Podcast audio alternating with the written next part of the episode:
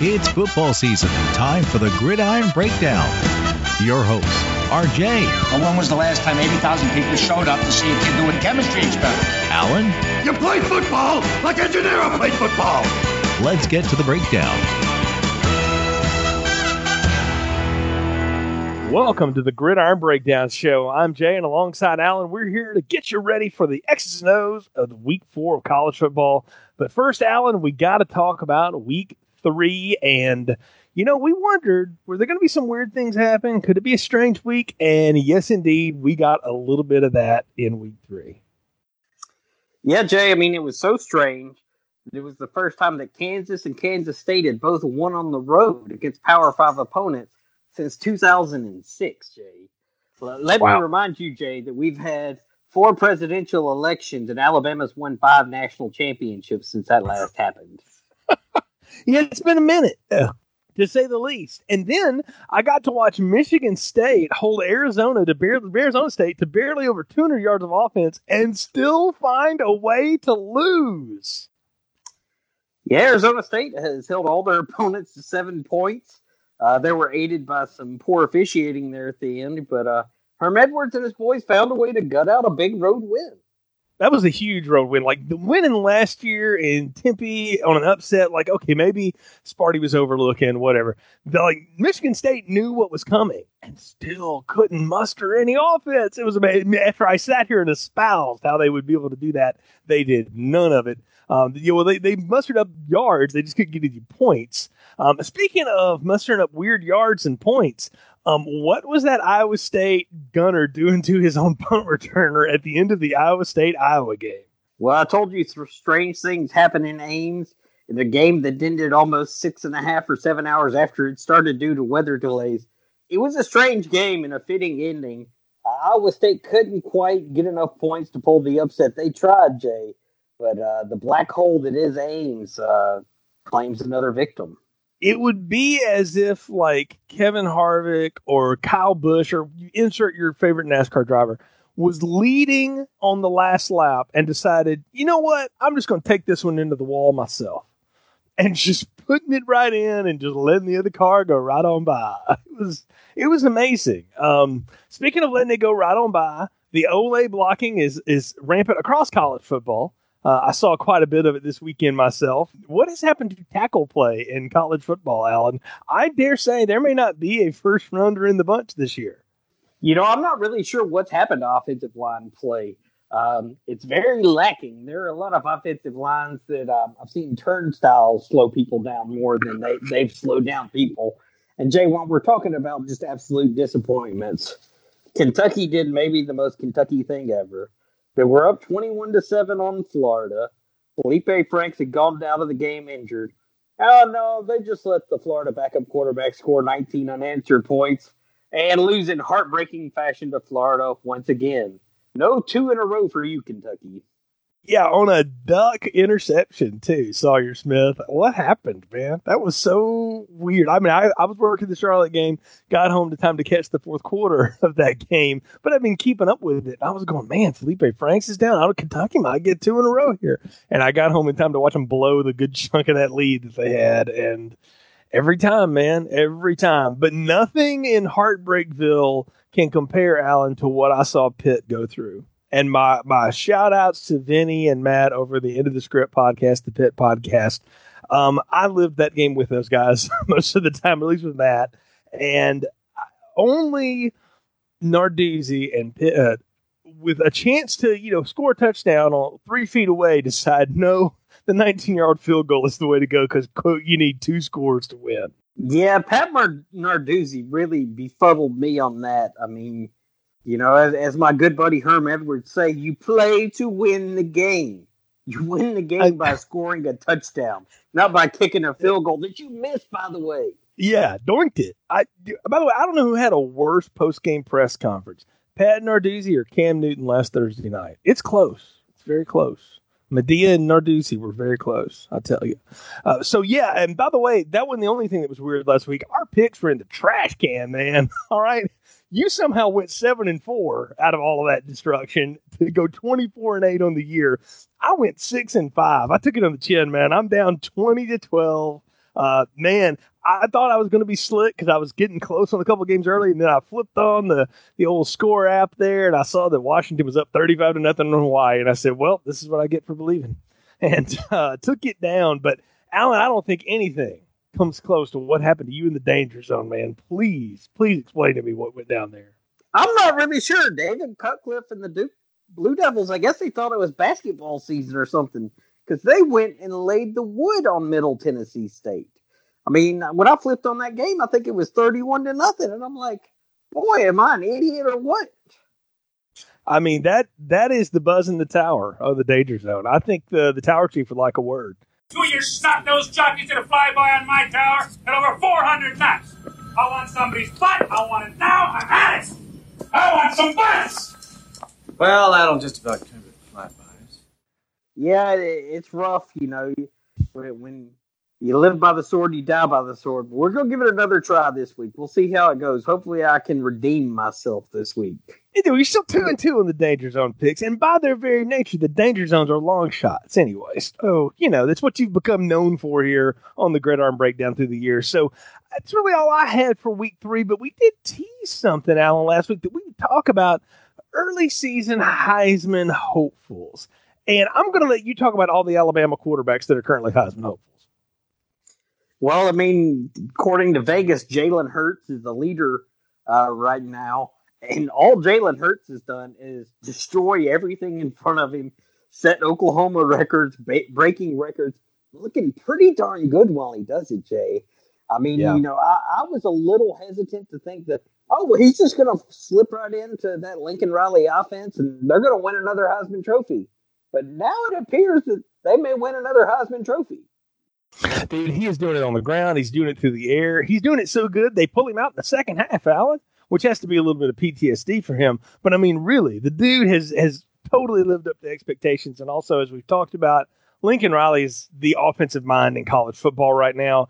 The things he does with play design are just fun to watch. And Oklahoma is putting it on people. And they're about to get into conference play. You know, they they did go out and destroy UCLA in a game where I think they had three times as many fans as UCLA did in the stands, which is a sad day for the Rose Bowl, let me tell you. Uh, but you know, nothing's going to change about that because if you've seen Chip's buyout, makes Gus's buyout look small. So that's happening. And then Oklahoma now is getting ready to head into conference play. They got a lot of teams to play. They got they got Kansas State coming up in a, in a little bit. That's going to be a tough game because they they pulled a big win knocking off Mississippi State last week. Jalen Hurts looks awesome, no doubt. I agree there. We'll come to the next Alabama quarterback in a bit, but I got to hold up a little bit of a banner for my man, Jonathan Taylor at Wisconsin. He is tearing people up on the ground, Alan. This dude, every time he touches the ball, incredibly good things happen. And all he does is just find a way to continually churn out yards, doesn't matter who the opponent is. Yeah, I mean, Jonathan Taylor and Wisconsin have looked darn good, pretty much obliterating everybody in their path so far. Uh, he he gets to step up a tier in competition this week, so it'll be interesting to see if he he continues the streak that he's on on uh, Saturday. And I know we're going to talk about that game in a little bit. Oh yeah, we're definitely getting into that one. And I mean, look, at this point, Wisconsin hasn't given up any points, so we're going to get into that game in a bit. But I know there's one other guy we got to talk about on the Heisman hopefuls. Lay it out for your favorite Samoan. Well, Tua Tagovailoa um, became the first Alabama quarterback to throw for 400 yards and five touchdowns in a game. JJ Tua has become the king of the check down. Uh, I went back and watched the tape, and on Saturday, his longest pass was 27 yards in the air. Now, he had an 81 yard pass, but Tua has bought into the idea of checking it down, getting into those receivers, and letting them do what they do. And that's made that passing attack even more deadly. He has 12 touchdowns on the season and over a thousand yards and he is just obliterating defenses, much like he was last year. Yeah, you know, again, stays healthy on a track like that. 12 TDs right now, no picks. Uh, and like you said, he's got three guys that legit, every time they touch it, can take it to the house. In, in Ruggs, Waddle, and Jeudy. And DeVonta Smith is no slouch, by the way. He's the deep threat um, to, in all that. And now they let Najee Harris catch the ball, and that should not be fair um, because he did bad things to those poor South Carolina players, and Will Muschamp yelled at them for it, and there was nothing they could do. What are they supposed to do? Fight the Matrix? I mean that that was not going to go well for them at all.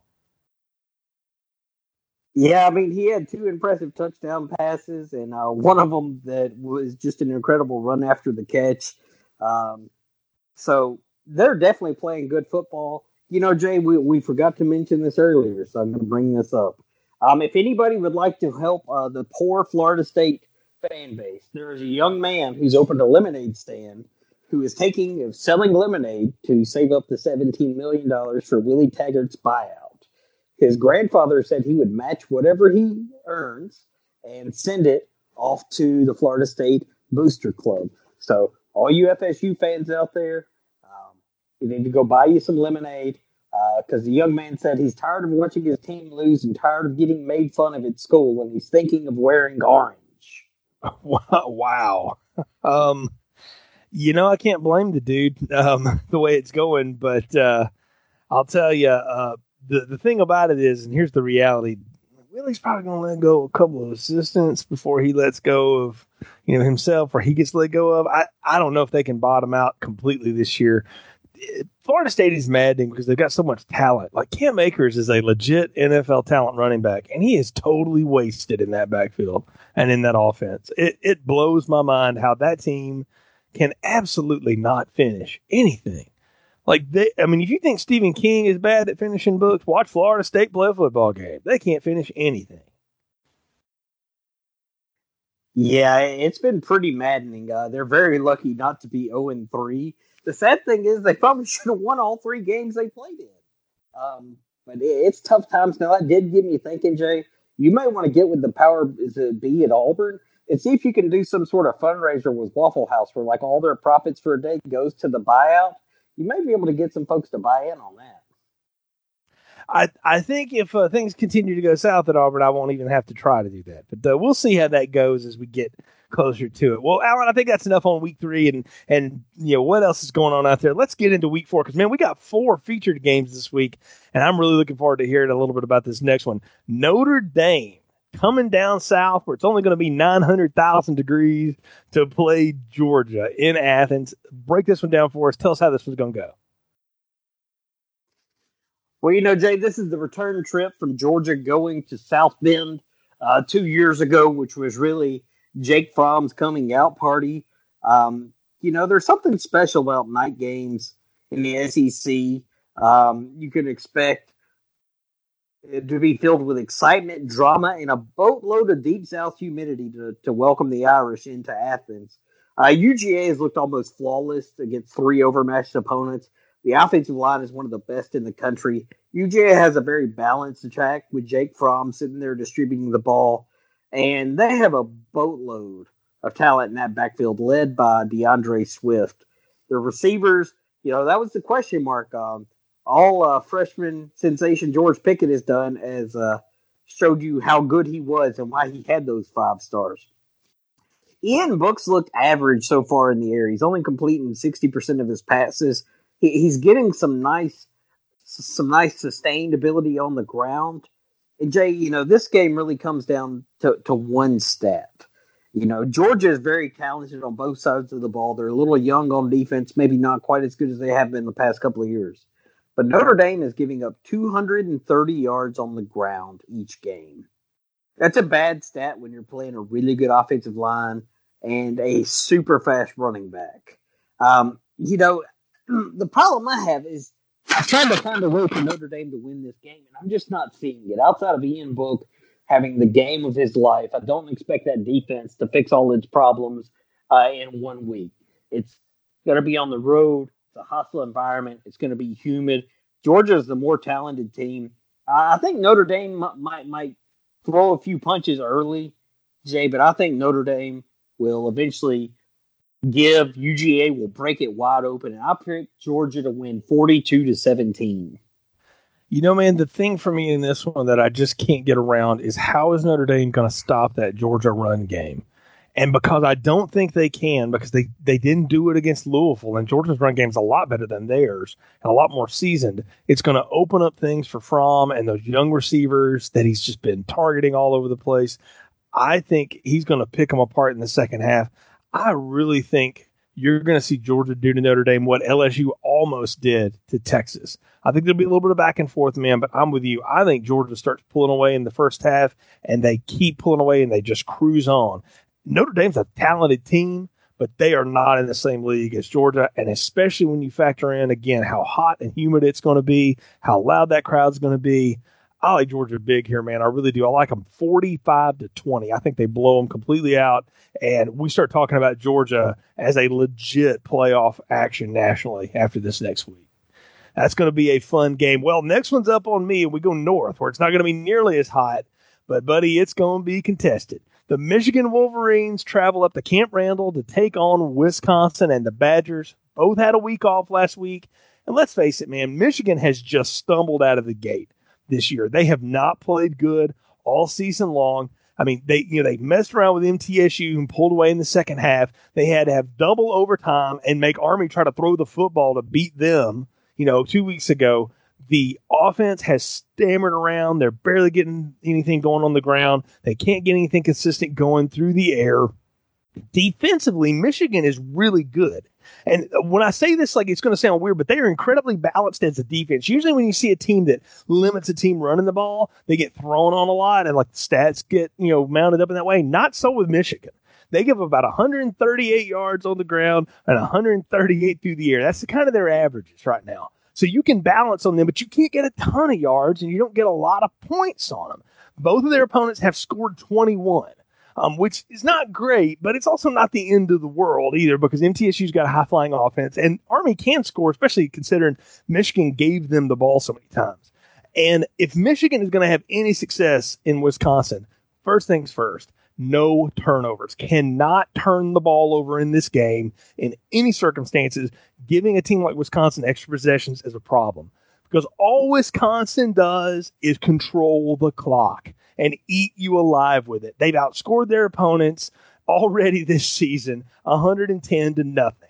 Now, granted, they beat USF 49 to nothing and they beat Central Michigan 61 to nothing, but those are not slouch teams, at least not coached by slouch coaches. And all Wisconsin's done is turn Jonathan Taylor loose and made sure that they had plenty of time. And here's the other thing, Alan. Wisconsin's averaging 300 passing yards a game. When's the last time you even heard of anything like that? for Wisconsin. They don't do that, but Jack Coan is starting to pick up his consistency. He's starting to throw the ball down the field. And again, when you got a back like Jonathan Taylor who can do so much with it, when you throw it to him out of the backfield and you hand it to him enough, it opens up the play action. For Michigan to have success against Wisconsin, they're going to have to do it by exploiting the corners and the DBs. Wisconsin's DBs not that great, honestly, uh, even though they're they're totally shutting people down. Um, nobody's really been able to throw on them because neither of the teams they played are good throwing teams at this point. But if you're going to get after them, you got to get guys like Donovan Peoples Jones, who's coming back from Michigan, and get him going across the middle of the field. Get him in open space. That's how Michigan's going to be able to do some damage on Wisconsin if they're going to be able to at all. But here's the thing, Alan. I don't think they're going to be able to at all. Now, I don't think Wisconsin can shut them out because it's very hard to do that three games in a row, and it's really hard to do that against a conference opponent. Michigan will get some points, but they're not going to get nearly enough. Wisconsin's going to keep pounding that ball. They're going to open up that play action pass game. They're going to keep a lead and be able to sit on it in the second half. I like Wisconsin here 28 to 14, Alan. I think they win it running away and they put Michigan down.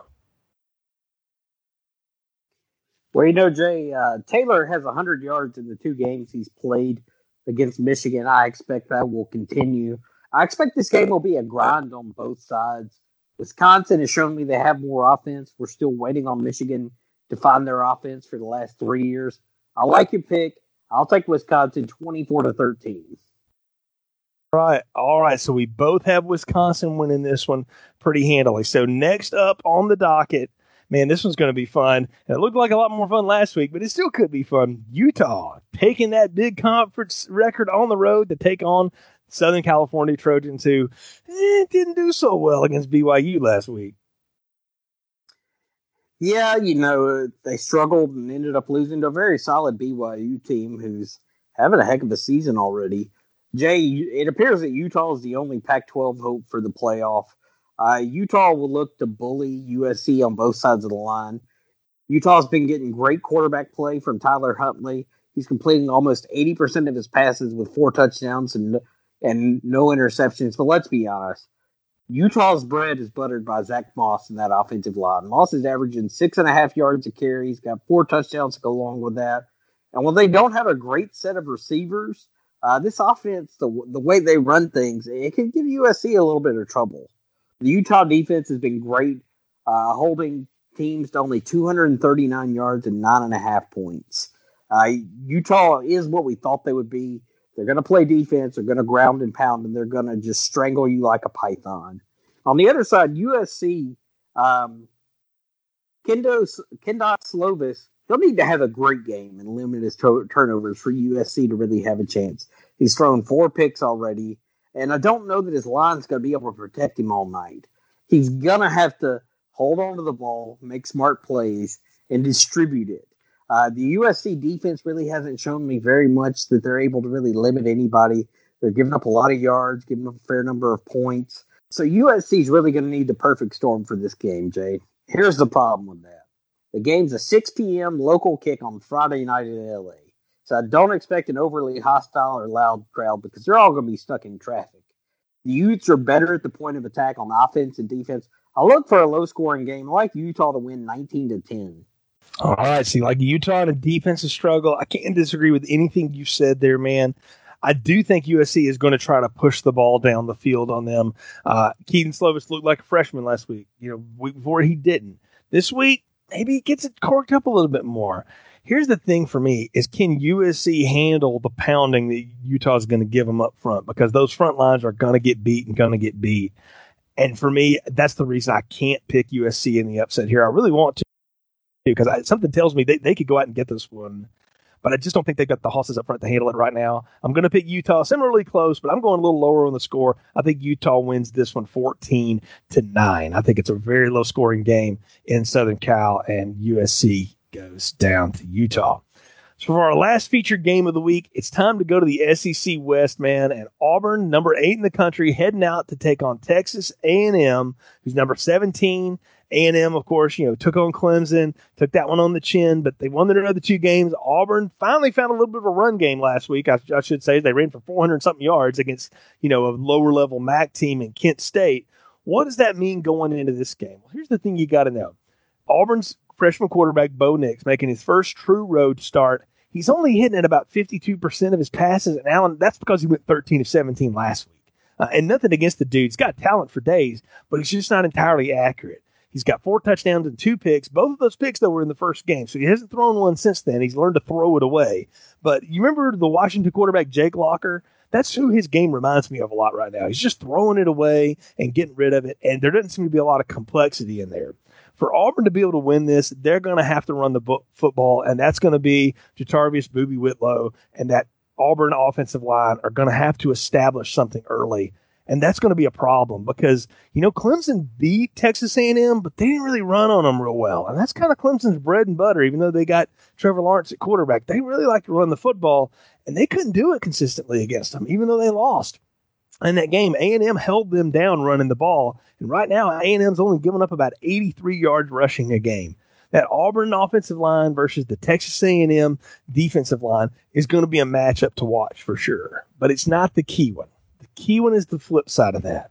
Can Texas A&M's offensive line, it's only producing about 174 yards on the ground a game right now, deal with that front from Auburn? That front from Auburn is ferocious, and they will get after you in so many ways. And Kevin Steele will blitz those linebackers at you from so many different directions. Kellen Mond is going to have to play clean, and they're going to have to give him clean pockets or ways to roll out so he doesn't you know feel the pressure and he can get balls to his playmakers on the outside because that's the only way A&M can win this game.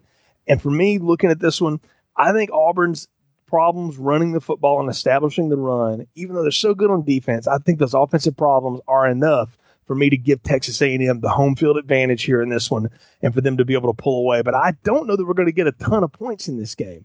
I think you're going to see teams make uh, turnovers, and you may see a special teams mistake. And we haven't talked about it a lot, but Auburn is terrible. They are dead last in punt coverage right now. That is going to catch them in the game. That's something like this. That that kind of mistake is something Texas A&M can take advantage of. I like the Aggies here, 28 to 24, to take the home win against Auburn in this game. Yeah, Jay, I really can't disagree with what you've said. I mean, that that A and M offensive line against that great Auburn defensive front is the key. Um, just from personal experience, having been to Kyle Field, it's one of the loudest places I've ever been. You can't hear yourself think. Um, I think that with Nix's struggle with accuracy, uh, I think that could be a problem. A big road start, his first road test. I think he makes a few mistakes. I, I like A and M to win this game, twenty-four to seventeen. All right, so we both like Texas A&M. You like them by a touchdown. I like them by four here. So those are our featured games for the week. Just to recap real quick, we both like Georgia over Notre Dame. We both like Utah close over USC. We both like Wisconsin to take care of Michigan, and we both like Texas A&M to take out Auburn. So before we get into the lightning round, though, because the tower chief has demanded, you got to do the danger zone a little bit earlier in the show, Alan. So what's this week's danger zone?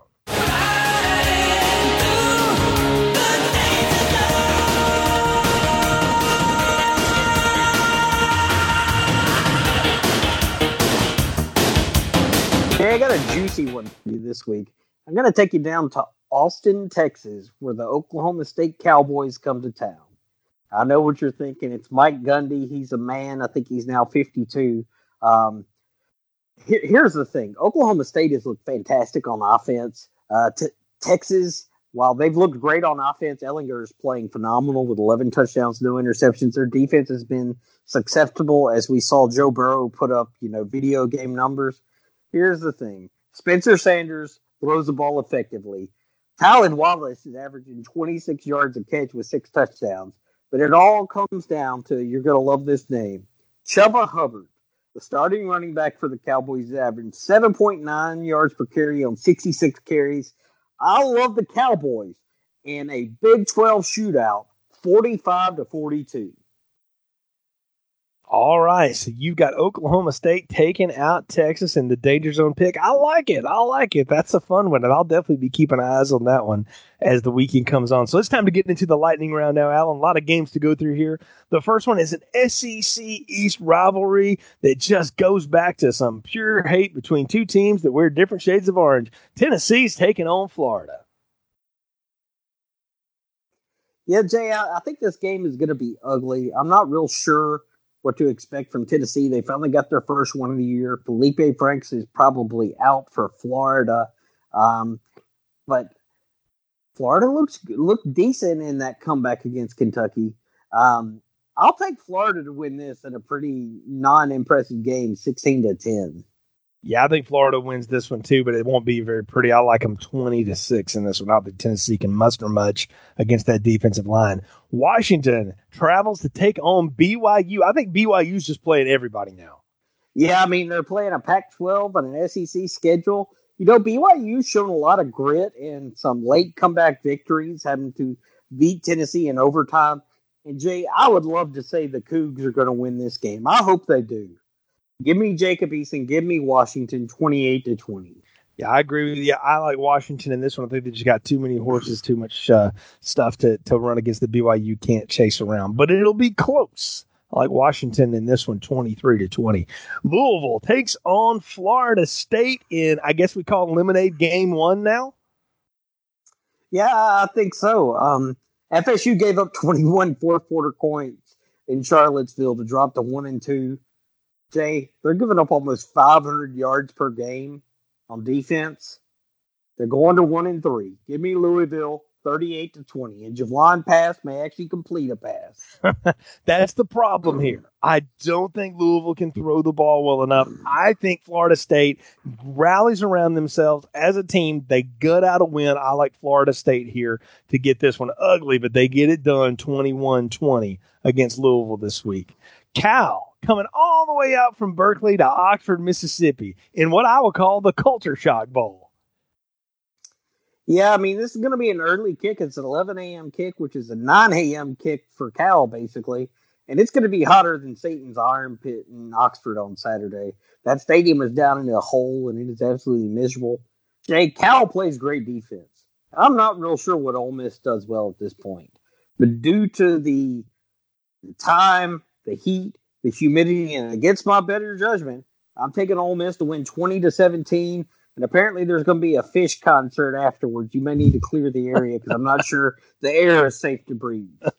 it's never safe to breathe in Oxford anyway, and now you're bringing Phish into it. Look, here's the thing Ole Miss does. They play good defense, but they don't play really good offense. Cal does really good defense. They got better coaching. I think they got an identity on offense. Ole Miss is still trying to find theirs. I'll take Cal, the Bears, to come in and get the win. I don't care how hot it is. I like Cal on this one, 20 to 14. All right, you uh, are ready for this one. We're going to go back to the West Coast now and have a little fun with this. Remember when this game used to matter? Oregon and Stanford are playing this week, and it could not matter less. Well, Jay Stanford got absolutely obliterated last week in Central Florida. That game was ugly. It was over early. Stanford's given up 415 yards per game. Herbert feasts this week. Stanford 30, I mean, Oregon 38, Stanford 17. Yeah, I think Justin Herbert's going to pad those Heisman stats. We didn't really talk about him in our opening Heisman second se- segment, but he's certainly having that kind of a season. I, I cannot pick against him in this one. I'm going to take Oregon as well. So, real quick, two more games. Kentucky's taking on Mississippi State this weekend in a big SEC matchup. Well, talk about two teams that blew it at home last week. Uh, half the state fans didn't even show up because it was so hot in Starkville. Jay, I don't trust either team, but I'm going to take the home team with Kylin Hill running the ball. I take State 20 to 13. Yeah, I like State here as well. Just the home team, a little bit more familiar surroundings. Kentucky's still trying to find themselves. Give me Mississippi State 24 to 17. Last one, Pac 12 action on Washington State. Welcomes in Chip Kelly and UCLA. It's offensive mastermind versus offensive mastermind. Well, Jay, nobody in their right mind would pick UCLA against a Pee Wee team right now. Give me Mike Leach and company at home in Pullman 38 to 13. Oh, I think it's worse than that, man. I think Washington State puts the hammer down and never lets up. I like them 48 to 7 in this one. UCLA is a dumpster fire, but guess what? It ain't going to change. It's going to be that way for a while because it's going to take a while for Chip to do whatever he's going to do, and it ain't recruit. So we'll see how it works out next week, Alan. Week four promises to be really fun, and week five is shaping up to have some big games as well. Of course, folks can follow it all here on the Gridiron Breakdown Show. You can go to anchor.fm slash gridiron breakdown to find all the places you can download the podcast. Leave us a positive review. It helps other people find the show and share it on your social media. And if you're into social media, find us on Facebook. Search for the Gridiron Breakdown. That's the show's page. You can participate in discussions with the hosts as well as um, the other fans of the show. We appreciate the support. So until next time, for Alan, I'm Jay. Thanks for listening to the Gridiron Breakdown. Thank you for listening to the Gridiron Breakdown. The Gridiron Breakdown theme is Sports Time Tonight by Phil Gerard, Reed Hayes, and Scott P. Shear. Tune in next week for more analysis and opinion from our hosts. I didn't see anybody scared out there. I see any fear. Now y'all scared to ask another question?